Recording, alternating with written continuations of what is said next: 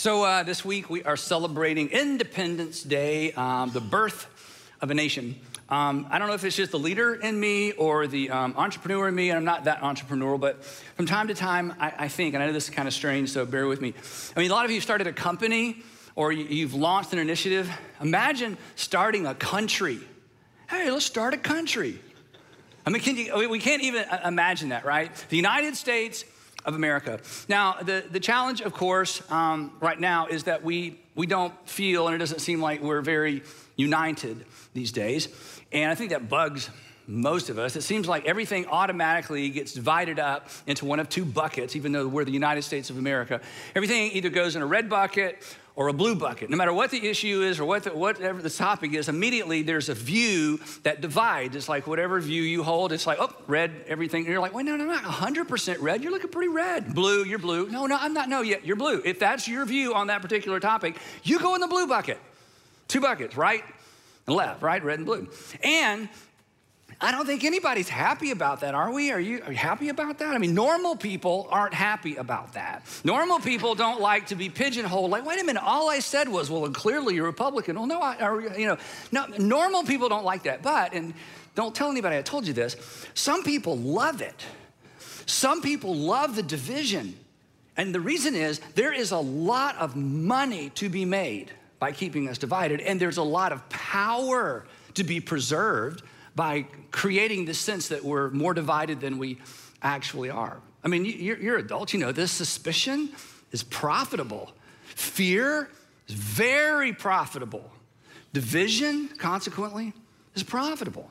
I mean, if you convince me there's somebody I should be afraid of, and if you convince me that you will protect me from that person for a donation and a vote, well, I'm gonna give you a donation and a vote so you'll protect me from those evil people, those racist Republicans, and those socialist Democrats. Because clearly you have talked to every single Republican and you know for sure they're all racist, or you have talked to every single Democrat and you know for sure they're socialists, right? I mean, the socialist, so you know all of them. Like you've talked to all of them and they're all socialist or they're all racial. Well, no, but see, we, we, we know that's not true. But it's just so easy to allow ourselves to be pushed into those corners. And the other thing, this is kind of personal, and on a topic like this, I just have to be honest. I, I can't be personal because my opinions really don't matter. You, you haven't hired me to, to, tell you what I think about stuff. That's not even that interesting. But so you know, I do have an opinion about everything. And the reason I know that, Sandra's here today, she, from time to time, she'll say, Do you have to have an opinion about everything? and I'm like, Doesn't everybody have an opinion about everything? She says, No. You don't have to have an opinion about everything. So, when you, uh, you know, if, if you don't know me or you're new to organization or you listen for the first time, if your summary of me is, oh, he's just kind of down the middle milk toast guy, I assure you that's not the case. I have very, very strong political opinions. But you know what? That's a little bit part of the problem, and it's why we're going to talk about this today, even though some of you are already nervous about the topic, and I'm just getting started. But that's on purpose too, because when you took speech class in high school or college, remember your speech teacher said, when you create the introduction to your talk, make sure your, your uh, introduction gets people's what? Yeah, so I have your attention, so it's, it's, working. Anyway, so the other thing that kind of bugs me about what's going on now is uh, neither side thinks the other side is paying their fair share. And for the life of me, nobody will tell me what the fair share is so I can pay it. But here's the problem. Here's the problem. The problem with they don't pay their fair share, they don't pay their fair share, is that it leaves us all less inclined to share because we're divided. You can raise a lot of money on the far left, you can raise a lot of money on the far right. But you don't solve problems there, ever. And, and I know this is gonna bug you a little bit, you won't find Jesus there because you can't love well from there. And it's why I do my best. And it's why I wade into this topic every once in a while when it seems appropriate. Because I don't want us to be found on the far right or the far left either because Jesus isn't there and problems aren't solved there. And I understand your frustration, and you can go ahead and formulate your email in your mind because I read all my email, okay? I do. And the more extreme your email, the more likely it is that I'll call you to say, hey, that was fascinating, you know? Never seen that combination of words before to describe a pastor. But anyway, And it's, it's why it bugs you because it's, I get it. I understand. I'm really not critical. Andy, Andy, you need to take a stand. You need to take a stand. I'm like, I am taking a stand. I'm standing in the middle. Oh, it's a compromise. No. You need to take it. When somebody tells you, uh, um, when somebody tells you that Jonathan Reckford, the, the uh, CEO of Habitat for Humanity, is a friend. He's an amazing, amazing man. And he said, Andy told me this years ago. He said, whenever people want us to take a stand, you know what they're really saying? I'm like, what? He says, they want us to take their stand.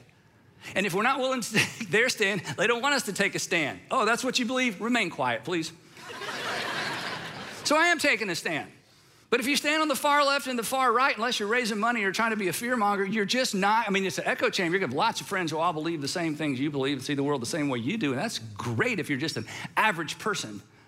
But today I want to talk about let's not be average people.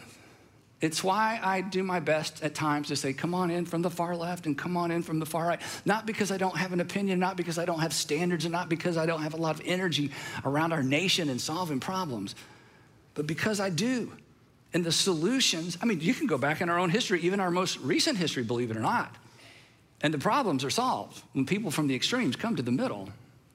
So let me ask you this way, okay? Why, just before you tune me out, why do we fall so easily? We're adults. We should know better. We don't want our kids this, to do this. Why do we so easily fall for rhetoric? Because it's rhetoric.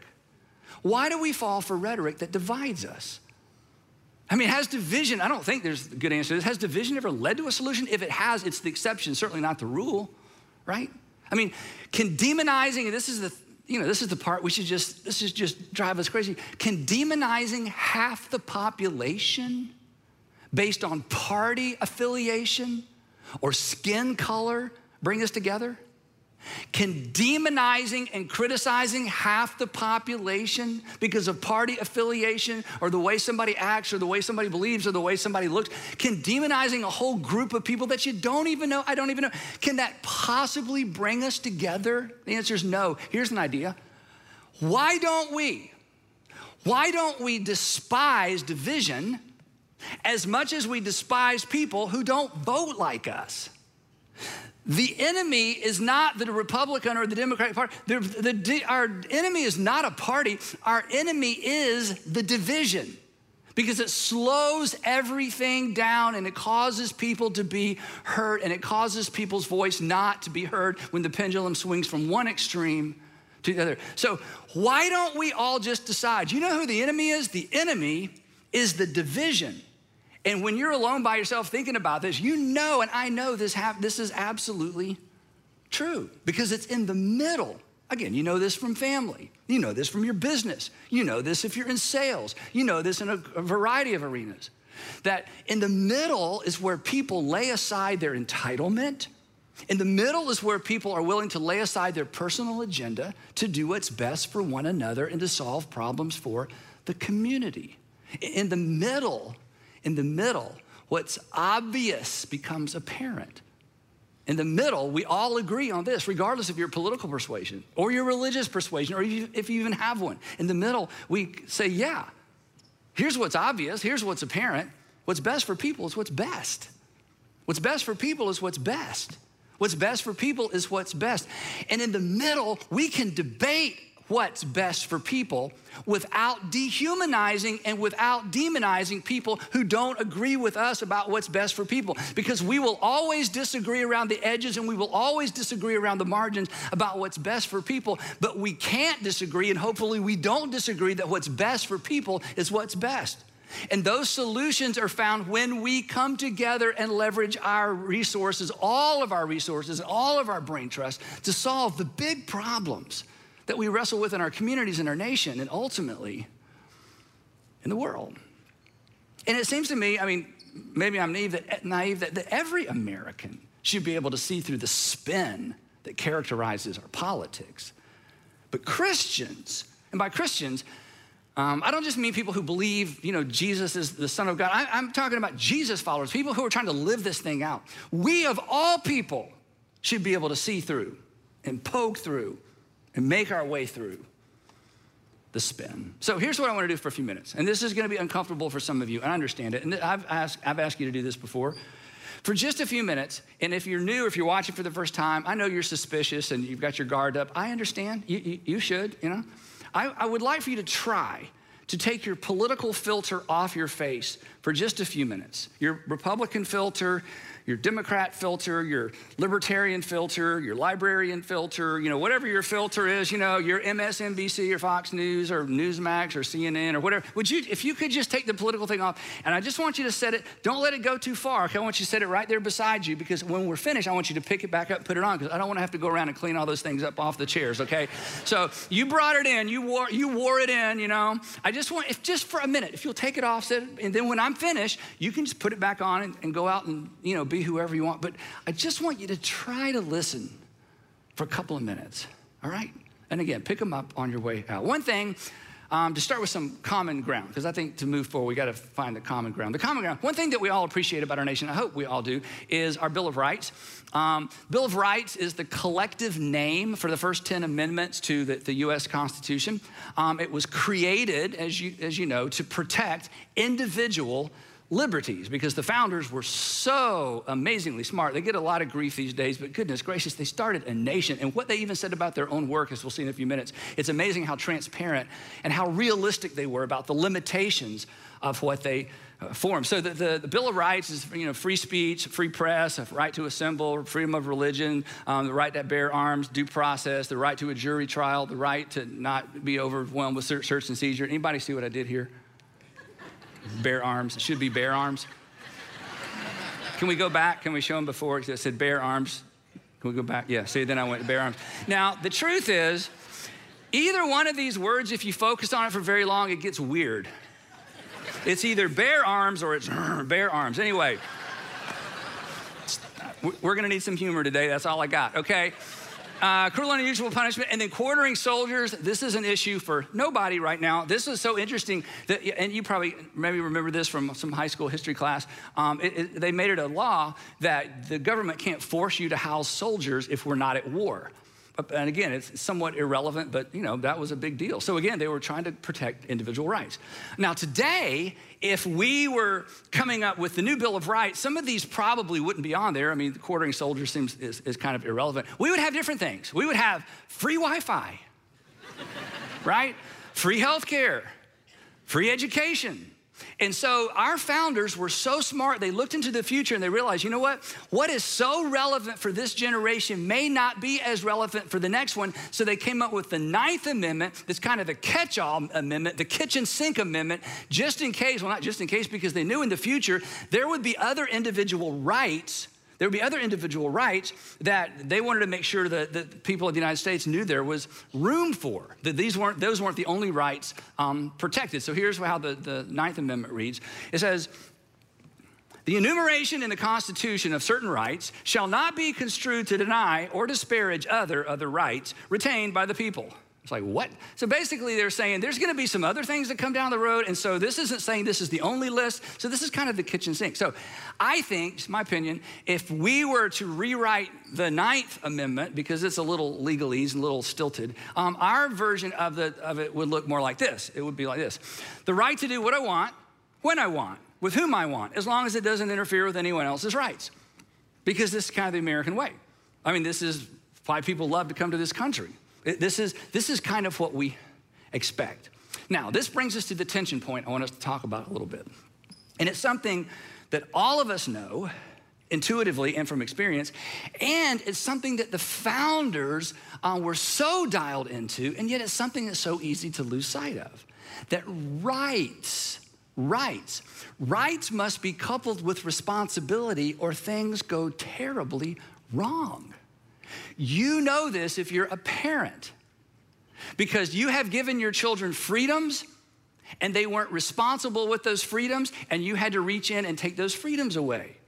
Growing up, some of you, you got your driver's license, you took off in daddy's car, mama's car, maybe your parents bought you a car or got you a used car, and you got a speeding ticket or you did something irresponsible. You had a freedom, but you were irresponsible, so they took the keys, they took the car, Some of you growing up, your parents took your door off of your room. Remember, some of you had that punishment. Or maybe you've taken the door off of a child's room. Why? Because I've given you the freedom to have your own space. You have been irresponsible with that freedom. I'm taking your door only because I can't take your room, and your brother and sister do not want you to move in with them. So there has to be a combination of responsibility to go with freedoms, right? Individual rights must be coupled with individual responsibility, or this whole thing doesn't work. Because again, you know this rights without responsibility, you know what it leads to? It leads to isolation and ultimately to anarchy. That liberty, apart from responsibility, undermines liberty and requires more laws. So, theoretically, if you're kind of following me, what we need, in addition to the Bill of Rights, is we need a Bill of Responsibility. But this is impossible because you can't legislate responsibility. And yet, without responsibility, individual responsibility, we isolate and we divide. And the founders knew this. This is so amazing. John Adams, second president of the United States. Now, now when I read what I'm about to read, you may have read this before, heard this before, and it's like you're going to go, yeah, that's right. But I want you to think about who is saying this or who wrote this. This is the this is the person. These are people who are at the epicenter of the process of developing the Constitution of the United States. And you we I mean, you know a little bit about constitutional history, how long, how, how many people, how many voices, and wrote, and they rewrote, and they rewrote, and they rewrote, and so many drafts. So you've got the smartest guys, you know, in our nation at that time, you know, you know, totally committed to coming up with the best document possible. And when they're finished, they are all aware of the problem, and they're not afraid to state it. And here's his version our Constitution was made only for immoral and religious people. Don't kid yourself, he says. I mean, we've done a great job. I think it's a great document. I think we're off to a good start. But don't kid yourself. As, as, as careful as we've been, as meticulous as we've been, it won't work if the people for whom this was written are not moral and religious. It is whole, this is amazing. It is wholly inadequate to the government of any other. So, hey guys, what do you think about your document? Well, it's pretty much inadequate. Wait, wait, you've been in here for months. I know, but it's inadequate. Unless the people of this nation understand that there is a moral absolute, a sense of ought to that stands outside our laws and above our laws, and outside our nation and above our nation, that stands as ruler and king and authority over our conscience. Unless there is a collective sense of conscience, it's not going to work. That they understood, they knew apart from, from this, from you know, a moral sense of obligation, whether it's religious or not, we're going to talk about that in a minute, that the American experiment in freedom would fail. Because when my rights infringe on your rights, who's to say who's right? This is why we have laws. Because when rights collide, you know this, the law decides. But as when you have a group of people who have abdicated an understanding, a shared sense of understanding of what is ought and what ought not to be done, then our collective conscience begins to begin to evaporate, it begins to um, devolve and to be undermined. And when that happens, you know what you need more of? More laws and more laws and more laws and more laws and close the loopholes, close the loopholes, close the loopholes, more laws, more laws, more laws. But the problem with law is this law reflects the minimum requirement. How low can I go and still get to go home? That's what the law tells you. How low you can go and you still get to go home. The law tells you and tells me what we can get by with. It's designed to keep bad things from happening but the law doesn't inspire us. It doesn't inspire greatness. It doesn't inspire virtue. It doesn't inspire us to be responsible. I mean, traffic laws are great, but traffic laws don't make you a courteous driver, do they? Right? Tax laws, tax laws are important, and, and there's even a benefit to being generous, but tax laws don't make you generous. Civil law doesn't make you civil. Does your homeowners association rules make your neighbors good neighbors? No, it underscores the fact that they really aren't that good of a neighbor, right? It kind of highlights the fact that they really need to do something about the stuff in their front yard that they think is so great that nobody else in the neighborhood thinks is great, right? Free speech, come on. Free speech doesn't make you um, kind with your words. Laws, laws just give us the limit. Laws just put a limit on our self centered expressions of our rights and our sense of entitlement. Rights what we're entitled to, law, what we're allowed to do. And our founders said, if this is all you got, it's not gonna work. And we wrote it. The law protects us from each other's entitlement. That means that you can't come into my home uninvited to exercise your free speech, right? But still, none of it inspires me or causes me to look up and ask, what, how much can I do? instead of how low can I go? And because of this, because, because of human nature, these two things alone, because of human nature, these two things alone actually foster division. If this is all we have, this actually fuels division and it makes it easy to profit from our division. So a third component is necessary. Again, let's here it is. John Adams tells us our Constitution was made only for moral and religious people only for, for moral and religious people. If there's not a third component, the founders who wrote it said it's going to eventually break down. So, to borrow his terminology, even though we don't use this term the same way perhaps the founders did back in that era, the third, the third piece of this has to be morality. What we ought to do, what we're entitled to, what we're allowed to do, what we ought to do. Virtue. Now, why am I talking about this in church? Because I want to talk about this because this is where you come in. This is where followers of Jesus comes in. This is where the church comes in. This is where people who wake up at least a few days a week or at some point along the week and say, "You know what, Heavenly Father, I want to know your will. I want to do your will. I want to actually be a follower of Jesus. I don't want to just believe a bunch of static things and live a life disconnected from what I believe. I want my belief and my confidence and my faith in you to invade my life and my relationships and my money and my generosity and the way that I treat people. Because, and, and, here's the thing, this is, make sure you don't misunderstand me. I, and I hope you agree, our legal system is appropriately decoupled from any religious absolutes. We do not want to live in a theocracy. But what we do need, what we must have, and what you can provide and what we can provide is a national conscience a national conscience informed by the law of Christ. Now, if you're not a religious person or a Christian person, you're like, oh, here we go. No, no, just, just hang with me, okay? This is super important. The law of Christ, that phrase, the law of Christ, is a phrase that doesn't get much airplay in church and in Christendom, which is so unfortunate. And I didn't even grow up knowing about this until I began reading the New Testament. The phrase, the law of Christ, is a phrase the Apostle Paul coined to describe and to summarize Jesus' new covenant command that before Jesus was crucified, he said, Moses was your guy, now I'm your guy. Moses was your guy, now I'm your guy. Moses gave you the law, I'm giving you a new law. How many? Just one. And here it is. As I have loved you, as I've honored you, treated you, cared, treated you, cared for you, accepted you, as I have done for you, he says to his followers, I want you to do that for everybody else. And the apostle Paul comes along. He was the greatest Pharisee who ever lived. We know because he told us very good self-esteem, very, very healthy sense of self-esteem. So I'm the greatest Pharisee ever. And then he said, all that great stuff I did as a Pharisee, it's like garbage compared to following Jesus.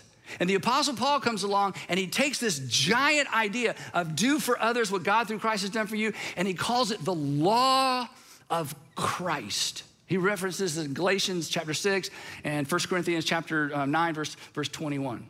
And here's what it looks like teased out in the real world. This is why, if you're not a religious person or not a Christian person, you should embrace this. This is, this is the world you want to live in. This is the community you want to live in. These are the kinds of kids you want to raise. And whether you ever decide to follow Jesus or not, these ideas, if they would shape our conscience, it would address every single social ill and perhaps almost every single legal ill that we deal with and would impact the way that we treat and respond to the world. To honor one another the way that God through Christ honored us. Honor one another. Honor one another. Do you know what it means to honor one another? It means you don't dishonor anybody. It means that you defer to other people. It means that when you see people, you see someone initially, you know, uh, automatically, initially, right out, of the, right out of the gate, you see somebody made in the image of God, who reflects the image of God, someone for whom Christ died, someone as valuable as you. We honor as God through Christ honored us. I'm gonna treat you honorably, not because you necessarily deserve it. I don't even know you that well. I'm gonna treat you honorably because my heavenly Father saw that you had so much value. He sent his son to pay for your sin. And at the foot of the cross, it is a leveled playing field. So I'm gonna honor you. What if that informed the national conscience? To care for one another, the way that God through Christ has cared for us. You can't mandate care, right? You can't legislate care. Care is I don't have to, but I choose to. To forgive, to forgive one another, the way that God through Christ forgave us. Forgiveness is a gift. You can't legislate forgiveness. You can't demand forgiveness. You can't create a law, we have to forgive. Forgiveness is a gift, and if it's a law, it's no longer a gift. Forgiveness is, is a free will gift. Forgiveness says this You owe me because you hurt me. You owe me because you damaged my reputation. You owe me because you took from me. You owe me because of what you said about me. You owe me. But I'm deciding freely to cancel that debt. I'm gonna walk halfway across that bridge. And the door is open if you choose to walk in my direction. Imagine a national conscience connected to, informed by forgiveness, to accept one another the way that God through Christ accepted us. Do you know how God accepted you? As you were. He accepted you when you were unacceptable. You're like, well, I wasn't all that unacceptable. Well, compared to some folks you know, no. But that's, that's the beauty of the New Testament. For God so loved the world that he gave. For God so loved the world that he deferred. The God who loved the world that he served and he cared and accepted. And Jesus says, okay, you're not to remember all those 10 commandments. You're certainly not to do them. There's a whole bunch of others, and they were great for their time. Moses was your guy. I'm your guy. Now listen to me. Look at me. I want you to treat people the way that my Heavenly Father, through me, has treated you. And then the next day, he would put on a demonstration of love. They would take their breath away and take their sin away and honestly take all our excuses away to love the way that God, through Christ, loved us. What if that shaped the national conscience? Our founding fathers who wrote the document said, if it doesn't, it's just a matter of time. The Apostle Paul, again, who's the greatest Pharisee, then becomes a Jesus follower, um, he's writing his letter. He writes these letters, these the, circulars that were circulated through churches in the first century. He's writing one particular letter, and it's to Judean and Gentile Christians, and he's reminding them, hey, you're not under the old law. You're not under the law of Moses. Moses was your guy, Jesus is your guy. But he's warning them. He's saying, look, you're not under that law, but don't do what most people do when the restrictions are lifted. Don't do what most people do when the restrictions are lifted. Um, again, guys, you, you probably remember, like I did, the first time you were able to get in one of your parents' cars without your parents. And you were free, right? I was in a four door beige Catalina 455 four barrel, which means nothing to most of you, but I'm telling you, it was a tank and it was all steel. And why in the world they let me drive off in my mom's car, I don't know. And I was not, just admit, I was not careful because I was not supervised. I was not careful because suddenly I had this new freedom and I could do what I want to do. I don't have somebody over there in the passenger seat, you know, trying to stick their foot through the floorboard of the car to slow us down, you know? Whenever we get new freedoms, our tendency is to abuse those freedoms. Paul says, look, your Heavenly Father has reduced it to one overarching command. But because certain restrictions have been lifted, don't, don't leverage your freedom for your benefit. Here, here's, here's what he says You, my brothers and sisters, were called to be free, yes, but uh, what? But don't use your freedom don't use your freedom as an excuse to do whatever you want to. But don't use your freedom to indulge the flesh. In other words, you're free, but you're not free for your sake. You've been resourced, you're not resourced just for your sake. You have opportunities, it's not just opportunities for your sake. You have entitlement, you have rights, you have law. You live in the United States of America, hello, but it's not just for your sake. So don't, here's what he's saying don't stoop to, is it illegal? If it's not illegal, it must be permissible. Don't stoop to how low can I go? He says, You've been given a brand new freedom, but I don't want you to consume it on yourself. Rather, and he goes right to the heart of Jesus' new covenant command. Rather, here's what I want you to do with your freedom. Rather, I want you to use that, that, those resources. I want you to use your margin. I want you to use your freedom to serve one another humbly in love as your Savior served you. But neither the law nor the Constitution, the Bill of Rights can make us serve one another. As an American citizen, you have every right not to. As an American citizen, you are entitled not to. The question is will we choose to? Because unity can't be mandated, unity must be chosen. And here's the most important part and somebody has to go first. How about going first? In your family, in your community, at work. I'm telling you, if you go first, your people are going to be upset. They feel like you're abandoning the cause. You're leaving the party. What's happened to you? Who you been listening to? What have you been reading? Liberal, conservative. Ah, oh, you've just been consumed by capitalism. Ah, oh, you've just been consumed by socialism. You go first, you move out of your corner, you move out of your little echo chamber with all your friends and people who all believe the same thing, look the same way, and act the same way. Soon as you start moving, you'll be criticized. Somebody's got to go first. It seems to me Jesus followers should go first because if we follow Jesus, he's not going to lead us far left and he's not going to lead us far right. As one of my favorite seminary professors, Tony Evans, some of you listen to Tony on the radio. When I was in seminary, he, he taught me in school. One day he was in class, and you know, Tony, he's, he's, he's African American, and in class he would kind of leave lecturing and start preaching. And I'll never forget this. I'm not going to try to mimic him, he's just too amazing.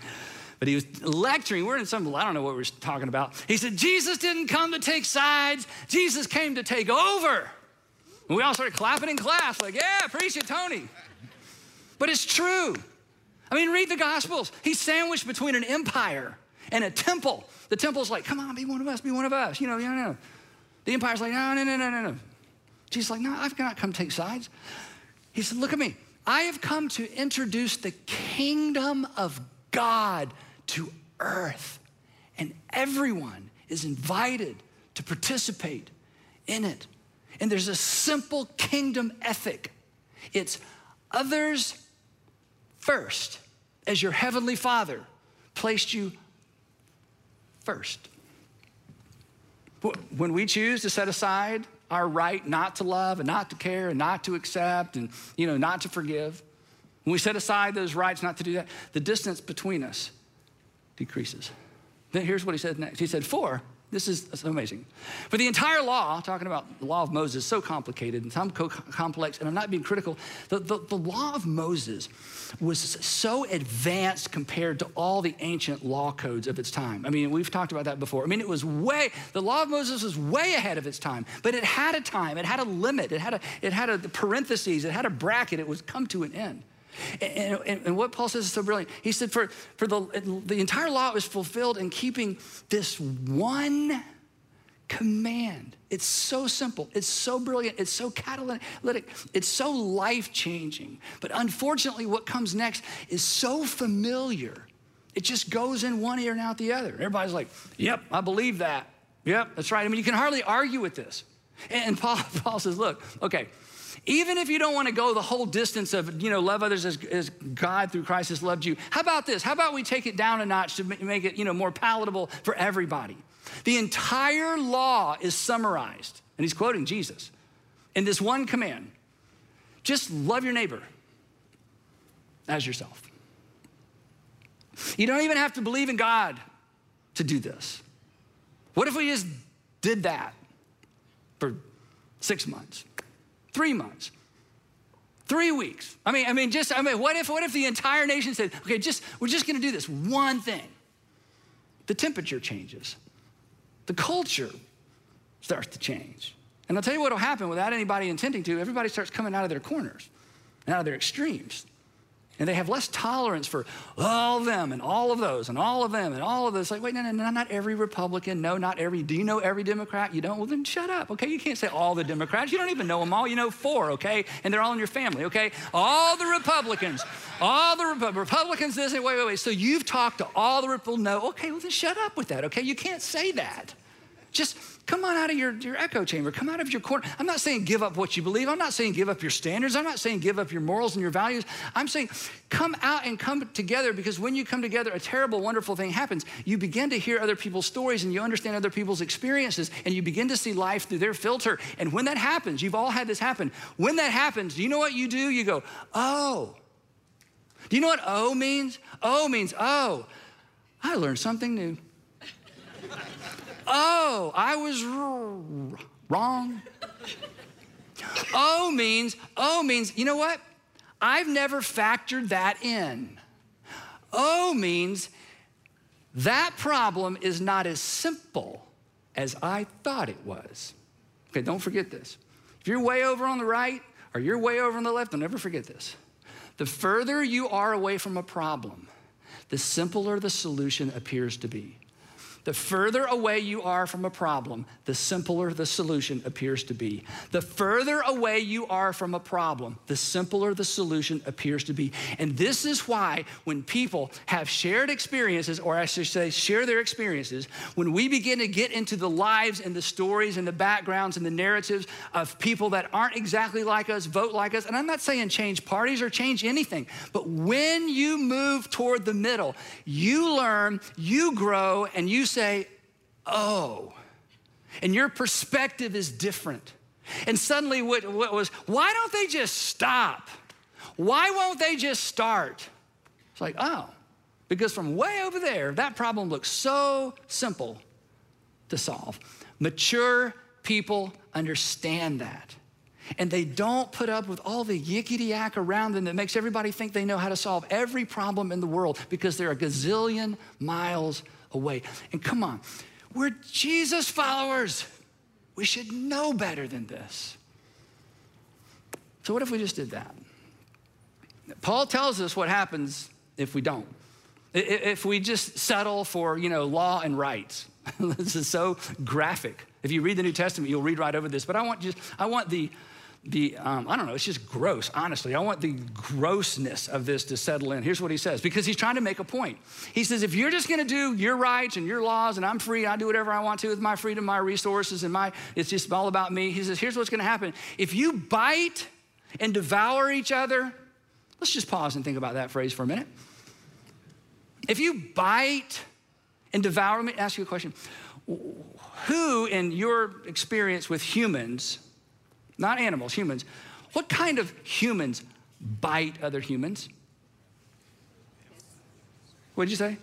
Kids, little bitty immature kids who don't know any better. That's who bites other people, right? It's kids bite kids. He's going, Paul's going, look, if you're gonna act like a baby, if you're gonna act like a child, if you're gonna be so immature that I'm gonna bite you and bite you and pick at you and nick at your heels, he says, look, look, if, if, if you're so consumed by your rights and your entitlement that you just pick, pick, pick and bite, bite, bite, you're gonna devour each other. He says, you better watch out or you will be destroyed by each other. This, to some extent, is a picture of what many of us feel is happening in our nation. We're devouring each other legally because every man or every woman for himself or every woman for herself eventually isolates men into themselves, women into themselves, people who look the same way and believe the same way and live in the just we just get isolated. Every man to himself, you just get isolated. And eventually, some of you know this. Eventually, every man to himself divides a man from himself and a woman from herself. C.S. Lewis says that's what hell is. C.S. Lewis says hell, this was just his vision, it's not theological. He said, hell, some of you have read his book, The Great Divorce. It's not about divorce, it's about hell. Why they call it the Great Divorce, you have to read the whole book to figure it out. He says, hell is everybody gets whatever they want just by thinking about it. That's hell. Because nobody needs anybody, and everyone is isolated. So, wrapping up, I want to give you three suggestions. I, if this sounds familiar, I hope so. I have suggested these things before. I'm going to come back to them over and over and over because I want us to get it right. And I want the church in general to get this right. And it's not easy, but it's so simple. And if we would just put on a different filter, or if we keep our faith filter on before our political filter, we can do this. I mean, I don't know you. This is the world you want to live in. This is the culture you want to raise your kids in. This is the future. And the founding fathers, again, I know I keep saying that, at the epicenter of the action say, hey, if you don't do this part, and we don't know how to legislate it, we could not figure out how to write it into the Constitution. If you don't get this part right, the rest of it, well, it's just a matter of time. Paul's words, you're going to devour, you're going to bite and devour one another. So, number one, three decisions do what's just, not what you can justify. Just do what's just. Not what you can justify, not what everybody else is doing, what you can get by with, right? Well, I can get away with it. Not how low can I go, but how others first can I be? How high can I reach? How can I help? How can I help? How can I help? Number two, let's do what's responsible, not what's permissible. If you are not willing to take responsibility for the outcome of a decision, don't make the decision. If you're not willing to take responsibility for the outcome of an option, don't choose that option. Be responsible. When you're irresponsible, responsible people have to come along behind you and clean up your mess. Parents, you understand this. You have to clean up the mess of your children because they're not old enough to clean up their mess. But do you really want a nation where we have to clean up each other's messes because we're surrounded by and full of irresponsible people who think, well, nobody can make me, nobody can legislate it, and I can do, just kind of leave my mess and walk off and somebody else is going to take care of it? You don't want to live in that world. But somebody's got to go first and decide, you know what? If I'm not willing to take responsibility for the outcome of an option or a decision, then I'm just not going to choose that option because I'm going to do the responsible thing, not just what's permissible. And it, look, look, it doesn't matter if nobody saw you. You saw you. It doesn't matter what everybody else is doing. Just don't be like everybody else. You're not everybody. You're a Jesus follower. Number three is do, to use the founding fathers were do what's moral, not what's modeled. Be the hero, not the villain. Be the hero, not the villain. Come to the rescue. Don't be a regret. Write a story. We say this all the time. Write a story you're proud to tell, a story you're proud to have told about you. You don't have to, but you can choose to. I, you know, I'm super grateful for the Bill of Rights. I'm grateful that we're a nation of law. I'm grateful that we don't have a king, that, you know, we don't have a dictator. I'm grateful that George Washington, at such an amazing moment, decided when he had an opportunity to be king or to be president again, he said, No, this is amazing. He said, All this power, I'm going to hand it off. Ooh, I'm going to hand it off. Supposedly, King George, it may be a fable. King George heard that, he heard that when he heard that George Washington decided not to allow himself to be made king, and he decided to hand the power off into a free election. King George said, if that's true, he's the greatest man alive. Because a king understood what it means to give power away. That's the precedent. That's the gospel. That's what we've been called to do, and we all have an opportunity to do it within the context of our families, our communities, our nation, and the world. So let's not kid ourselves.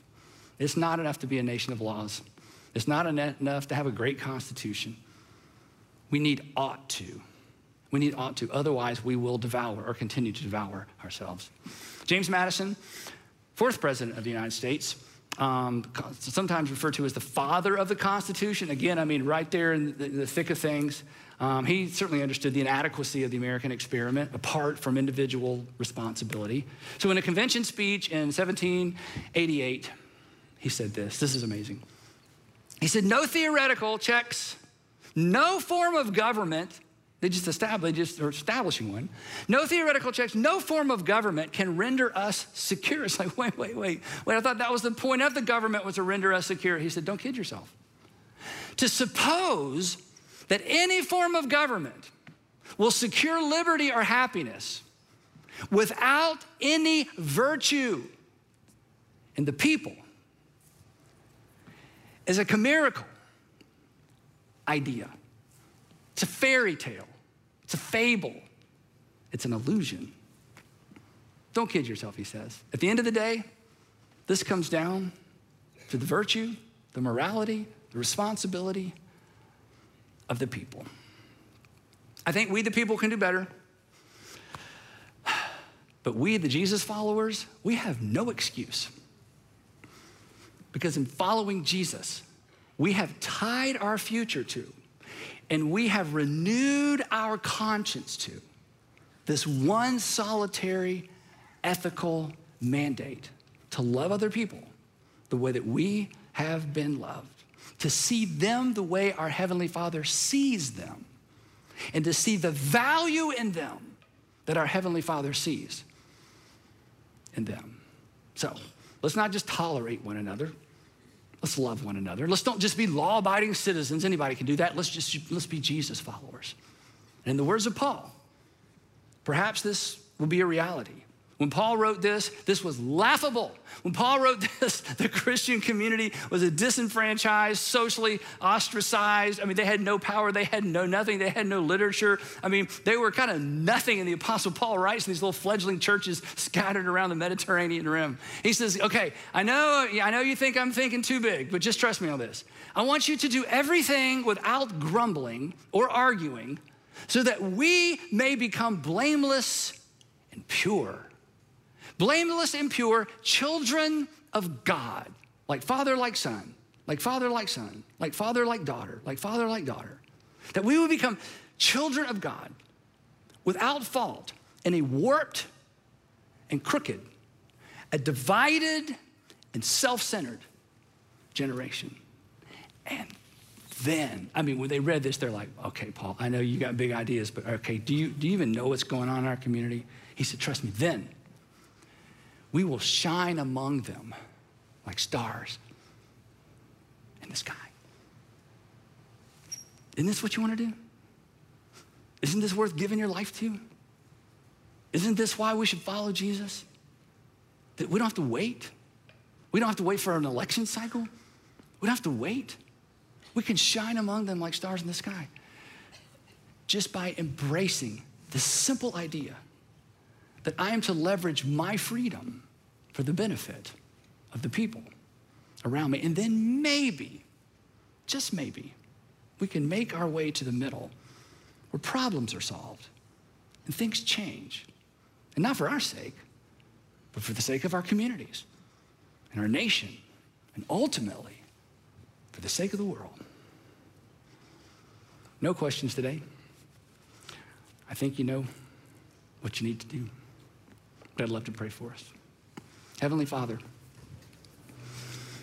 easy to talk about, difficult to go home and sort out. But we can do this. You called us to do this. It's been done before. It's why we're here. To give us eyes to see, give us the courage to come out of our corners, give us the courage to listen, to have difficult conversations, to admit we're wrong or that maybe we've been wrong. Give us the courage to speak up and just not put up with the, just the yickety yak that just, it's so ridiculous. And it just, it just gens up and churns up so much negative emotion that leads nowhere. Just give us eyes to see, give us ears to hear, and then give us the courage to act.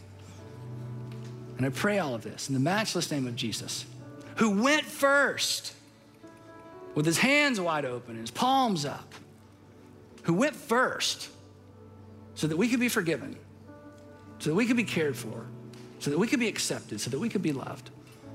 Give us the courage to act in Jesus' name. Amen.